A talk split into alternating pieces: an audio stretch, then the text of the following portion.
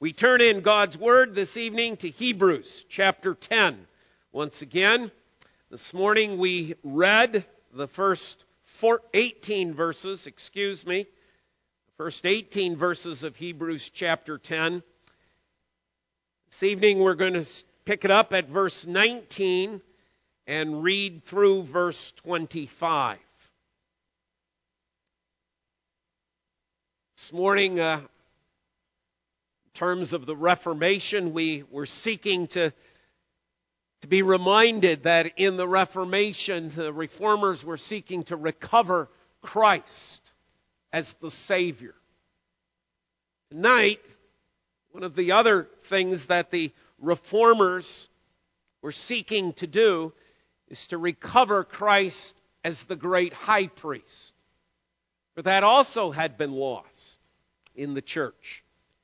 And then next Lord's Day evening, Lord willing, we'll come back to this theme and look back to the 13th verse about making his enemies his footstool and reminding ourselves that the reformers also sought to recover the teaching that Christ is indeed Lord.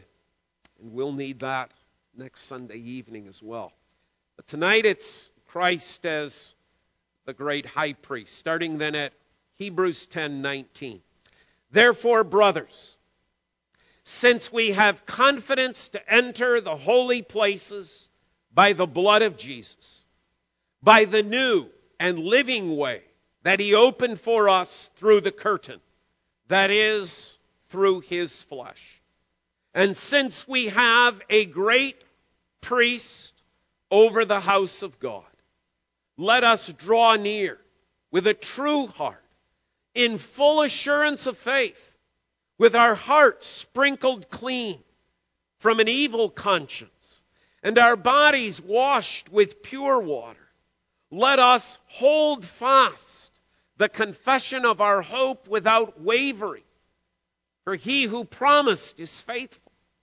And let us consider how to stir one another to love and good works not neglecting to meet together as is the habit of some, but encouraging one another. And all the more as you see the day drawing near. Thus far, the reading of God's Word. Let's again bow in prayer. Our dear Heavenly Father, when we think of all of the sacrifices that were made to you, the bulls, the rams, the lambs, especially when the temple was dedicated. We think of the much, much blood that was spilt. We realize, Lord, that not one drop of that could do anything to save our lives, to save our souls. It took one man, one man who gave of his own life to come to this world, to go to the cross. Through his blood, Lord, we gained the eternal hope of redemption that we have in you. Where one man brought sin in the world, you brought redemption. We thank you for these words. We pray that you'll give Pastor Bob the words of clarity, a clear mind, and the words that will help us to understand the words that you have in your holy word. We ask these things in Christ's name. Amen. And amen.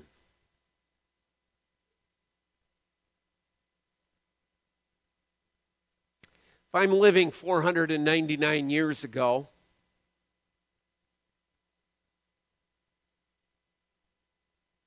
I am being told by my church, I am being told by my priest, that in order for God to hear, I must come to him through my priest. I cannot just go to God and confess my sin. I must go to my priest and confess my sin to my priest. I'm told that in order to pray, I myself am not near good enough to pray. I don't have the knowledge, I don't have the ability. Therefore, I must implore one of the saints to pray on my behalf. I must even implore the mother of Jesus, Mary, in order to pray on my behalf. That was the teaching of the church. 499 years later, sadly, if I still attended that same church, I would be told the very same thing.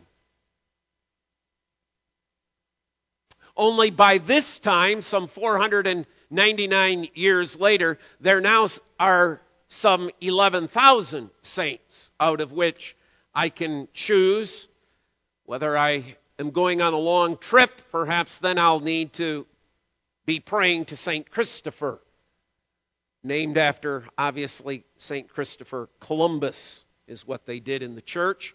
Some of you remember the days in which we could identify those who belonged to a Catholic church as they drove around our communities because on their dashboard they carried a little replica of St. Christopher, the one who would bless their travel. Every once in a while, perhaps you take a note of notices in, in our newspapers, even of prayers that are offered to St. Jude for healing. That's why we have St. Jude's Children's Hospitals, because supposedly St. Jude is the one that you pray to in order to have healing and recovery.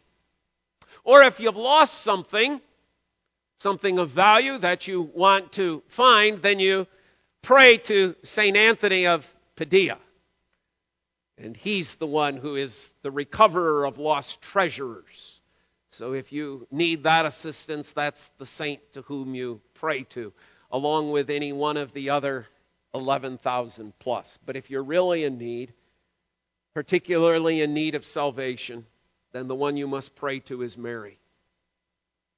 Mary is the one that you must go to. Mary is the one that is the one who is indeed the benefactress.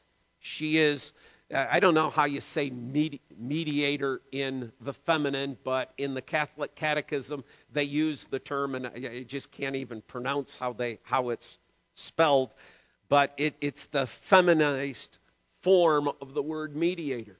That's who she is. She is the female who brings about mediation. As I said, 499 years ago, the reformers looked at God's Word and searched God's Word and failed to find a single notice in which prayer was to be offered in that regard, nor confession given in that way. Sadly, the Council of Trent, as I mentioned this morning, the church had the opportunity, the Catholic Church did, to react to the Reformation and perhaps acknowledge, you know, maybe we got a little bit off track here. Maybe we went a little bit too far. Maybe we, you're right. We got to go back to Scripture and, and where there needs to be a little bit of a reformation here. Sadly, instead of that, they went a little bit further with all of that. So here we are, 499 years later, still existing with a, a, Catholic Church with the same set of beliefs that were there 499 years ago. But now we have an alternative. Those of us who are part of the Protestant faith, part of the Protestant Church, we have a new understanding of this avenue of prayer. But one wonders if perhaps the problem has just shifted. It's not so much a, a problem of praying to the wrong per- people as saints or to Mary. Now it's simply the lack of prayer altogether.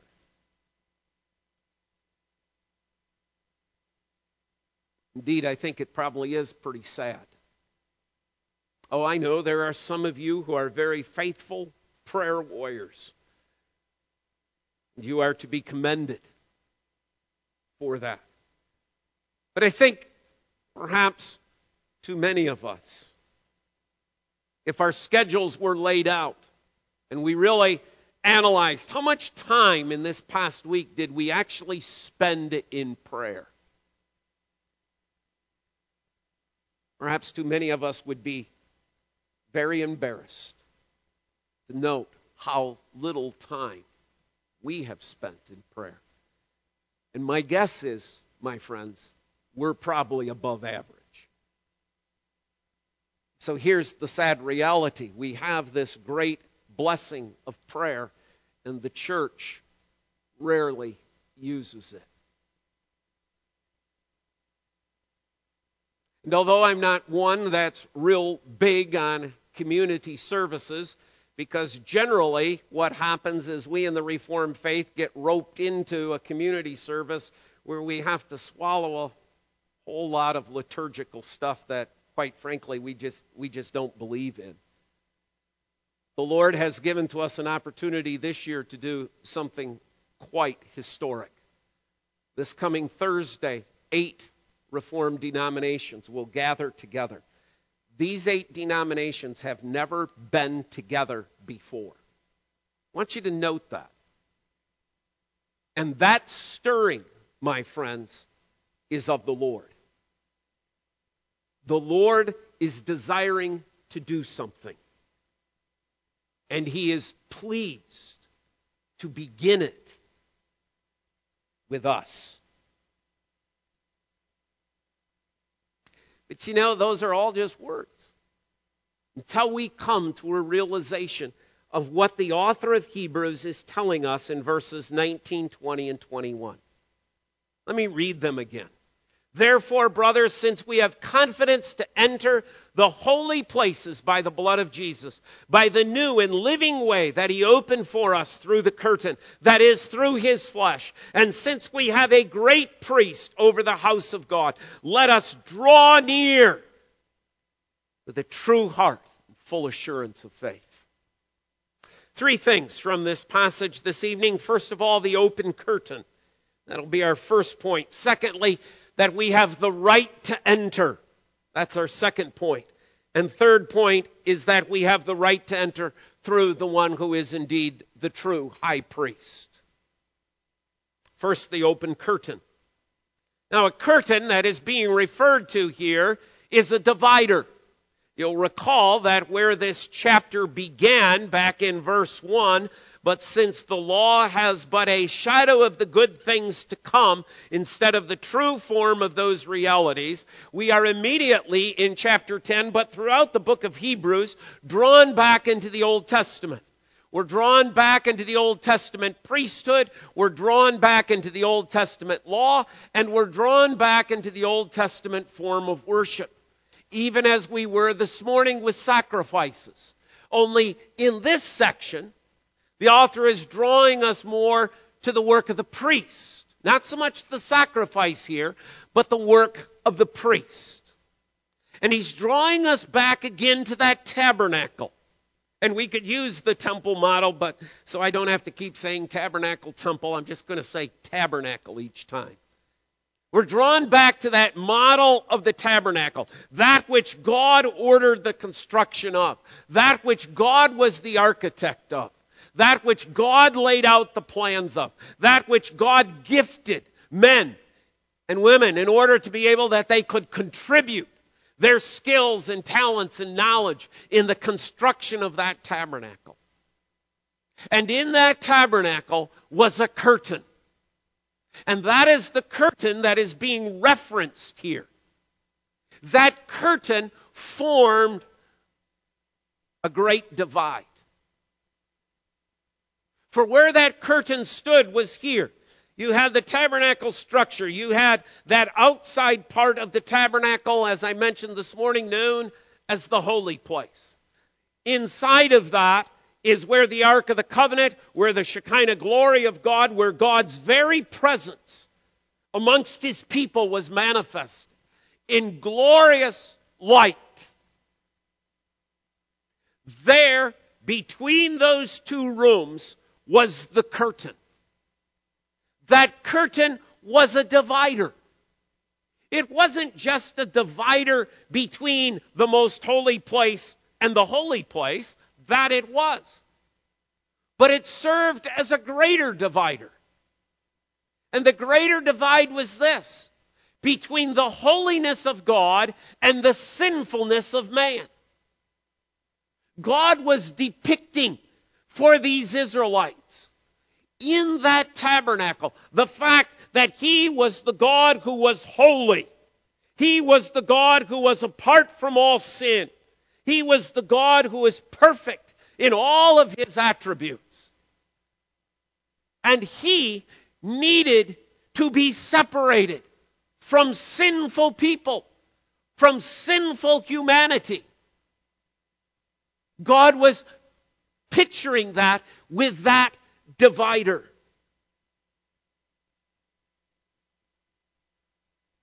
Israelites could never enter that room.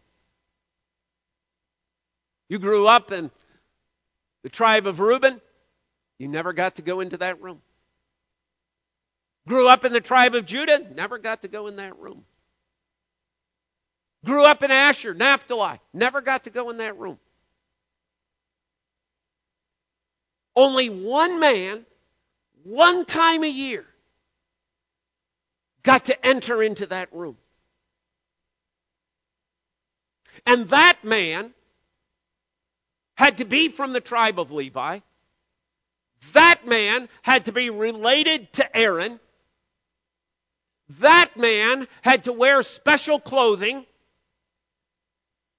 That man had to go through special ceremonies of consecration and of washing. That man had to offer sacrifices and sacrifices and sacrifices for his own self before he could enter into that room. God was picturing, okay, I'm going to let one person in, but the only person I'm going to let in is this high priest. And let me tell you how special it is to enter into this room. He's got to have special clothes. He's got to be from a special family.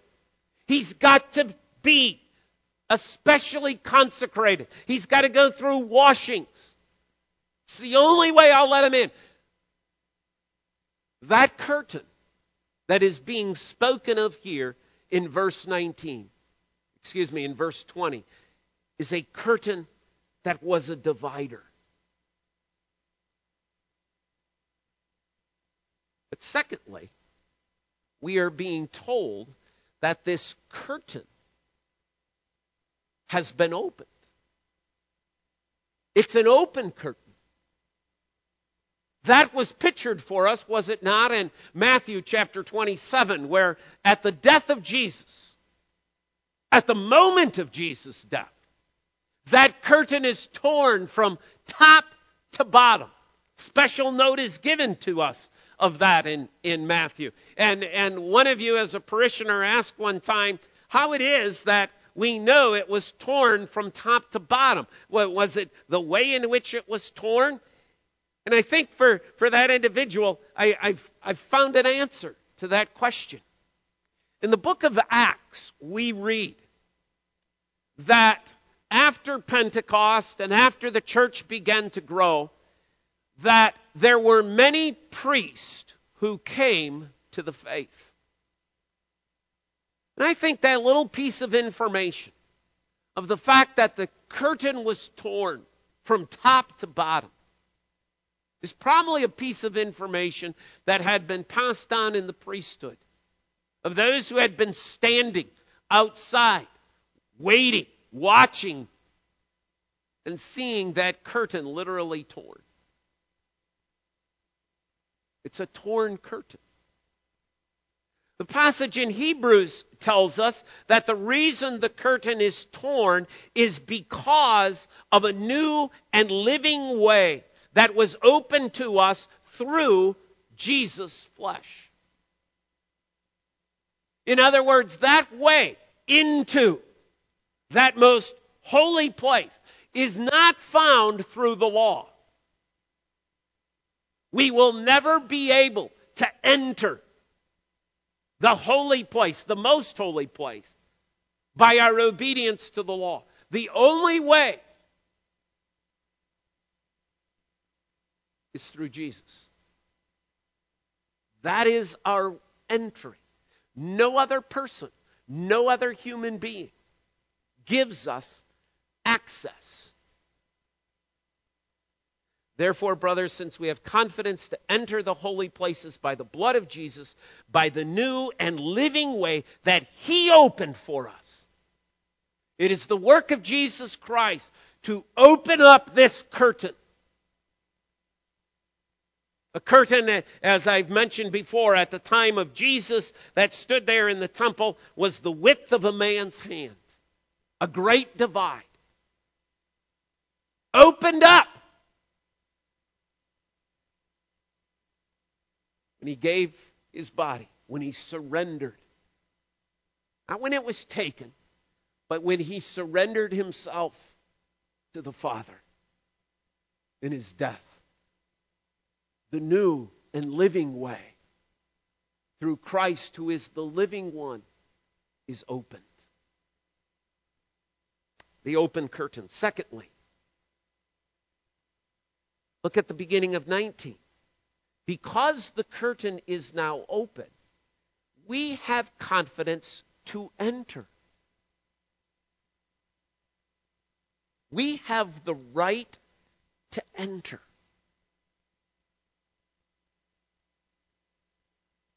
Because of the work of Christ, you and I can do that which an Israelite could never have done.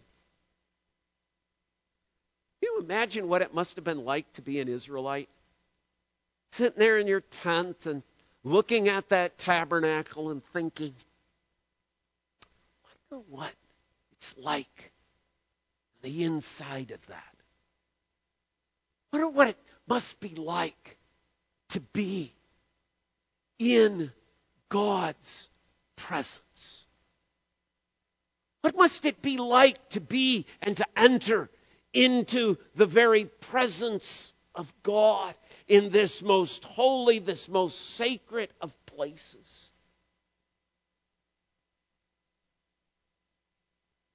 Oh, can you imagine the longing that must have been in the hearts of many Israelites to, to long for that? To wonder what what that must be like. But no, there always stood a curtain. They could never enter, they could never go beyond. You imagine what the longing must have been like in their hearts. Oh, only I were a Levite. If only I, if I were of the tribe of Aaron. Oh, I might have the opportunity. That but once a year oh, I might have that opportunity to enter in to that very presence of God.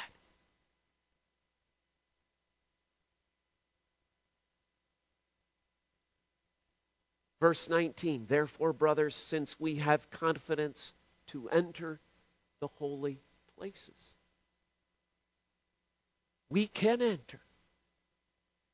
We have the right. And we can have the confidence of knowing that we might enter into that most holy place. How? What does the author of Hebrews say? By the blood of Jesus. By the blood of Jesus. See, on the Day of Atonement, the priest having consecrated himself with sacrifices, having gone through all the ceremonial washings that he had to go through, through putting on all of the attire that needed to be put on as the attire, then had to offer sacrifices on behalf of the people. And then he had to take the blood of the goat,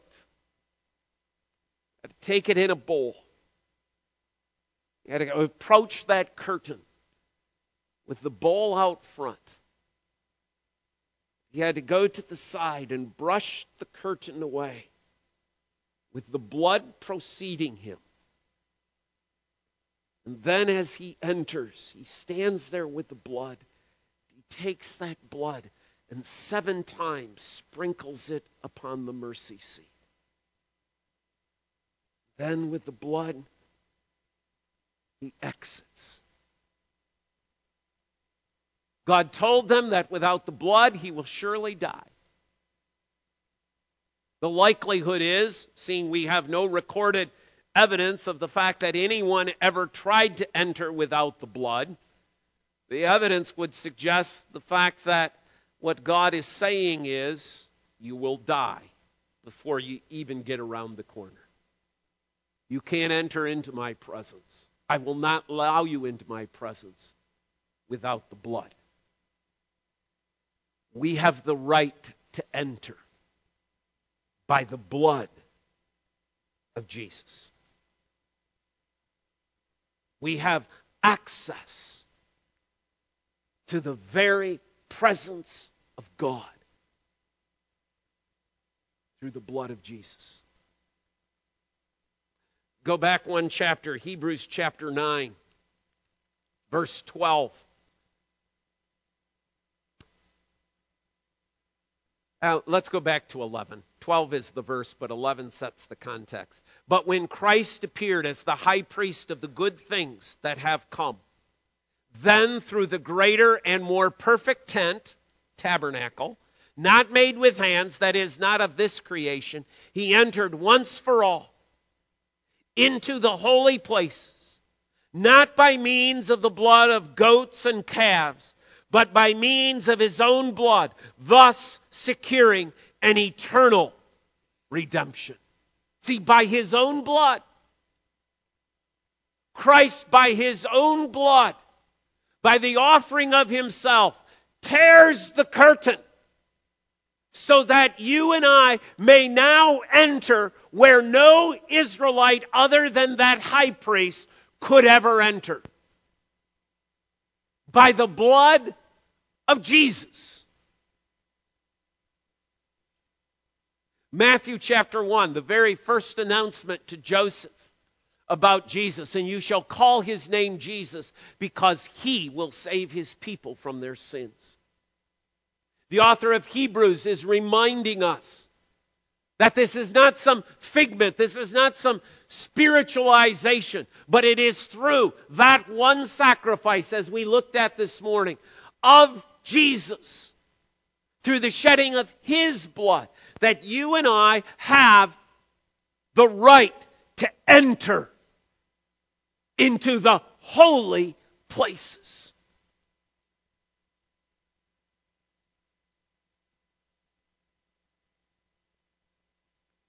Verse 21.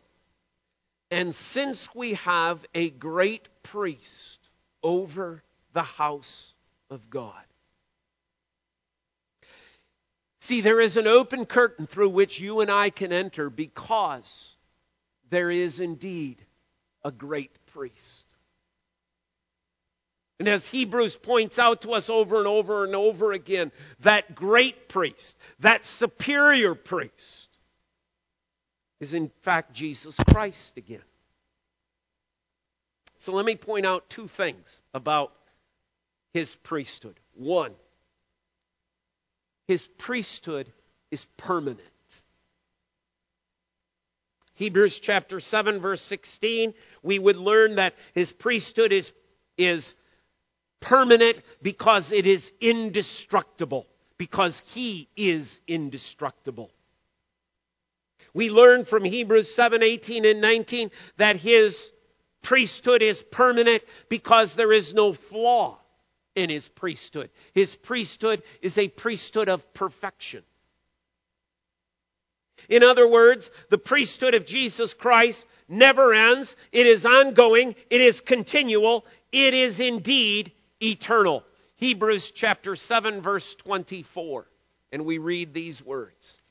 But he holds his priesthood permanently because he continues forever.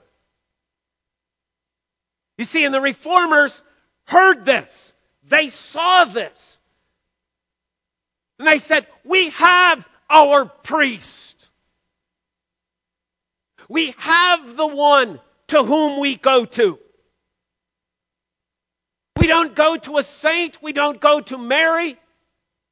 We don't go to our local priest. Why?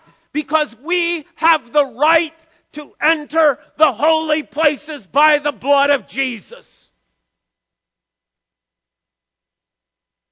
In fact, the acceptance of that whole system would be a denial of the eternal priesthood of Jesus Christ. It would be to say there is something deficient in the work of Christ. There is something lacking in the person of Christ.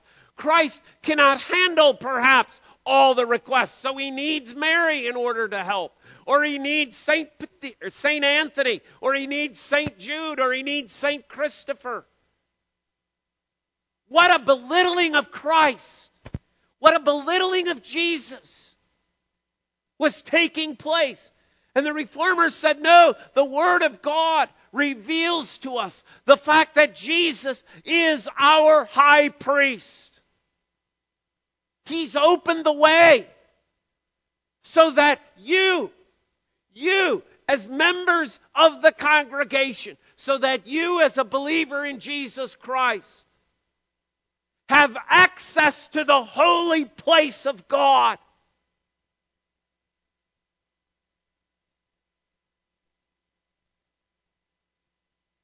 Glorious recovery. A glorious rediscovery of the truth of who Jesus Christ is.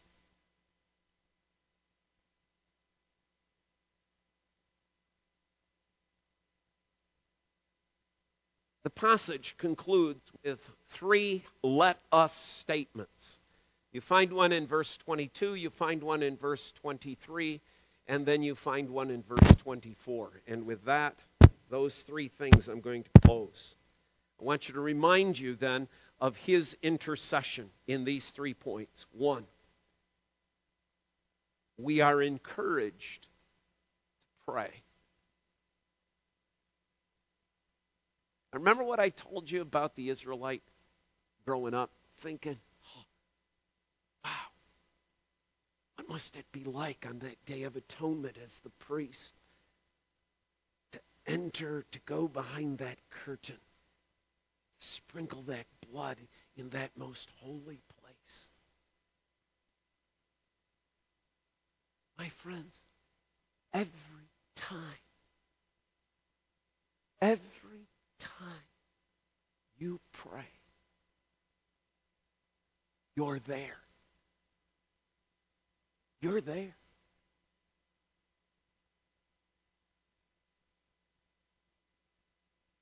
You're in the glorious presence of God.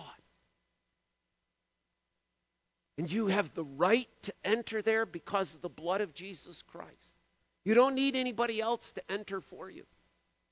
You can enter. You can go. Why? Because the curtain has been torn. The way is now open for you through the blood of Jesus. You now have access to that most holy place.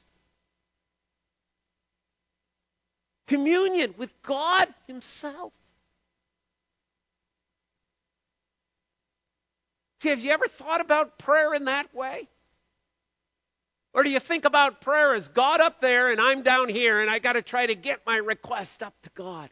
No, my friends. Because of the blood of Jesus, because of the priesthood of Jesus, we're in the very presence of God. Think about that.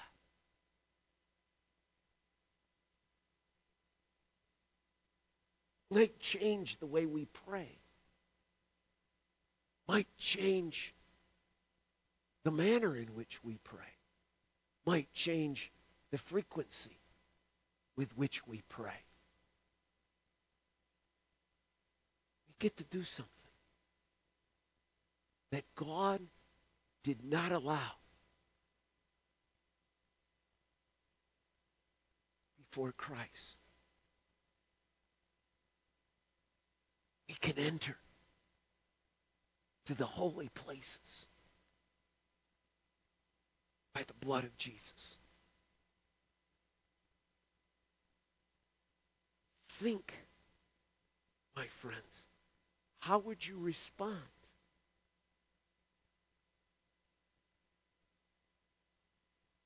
I asked one person this a few days ago, and they said, I think I'd be stunned to silence. You know, that's what the psalmist said to do, too. Be still. Just be still and know that I am God. This is not practiced much in, in our view of things, but you know, there, there is an understanding that comes out of the Reformation the understanding of simply meditating quietly upon the presence of God. You know, what did Jesus warn us? He warned us about too much babbling. He warned us about vain repetition when we pray. Jesus did not warn us about silence. Perhaps some of our most beautiful prayer times are still ahead of us when we simply come to God in silence.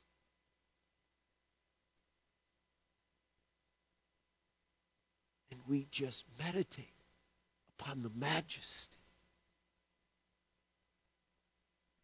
and that here is the holy God, the sovereign Lord of the universe. And I'm in his presence. And I'm not consumed because of the blood of Jesus. We are encouraged to pray. See, and that's what the Reformation brought. It brought about a revival of prayer. It brought about a reformation of prayer. Individual Christians started praying. People in their homes started praying. Families started praying. There, there got incorporated into the worship service something called a congregational prayer. In which the Lord was spoken to in a language that everybody knew and understood. Why? Because they understood they had the right to do so by the blood of Jesus.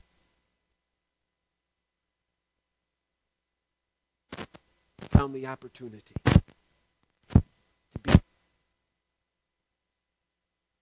Reminders. One, we are encouraged to pray. Secondly, we are reminded of the privilege that this is. Let us draw near with a true heart. Verse 23 Let us hold fast the confession of our hope without wavering, for he who promised is faithful we are reminded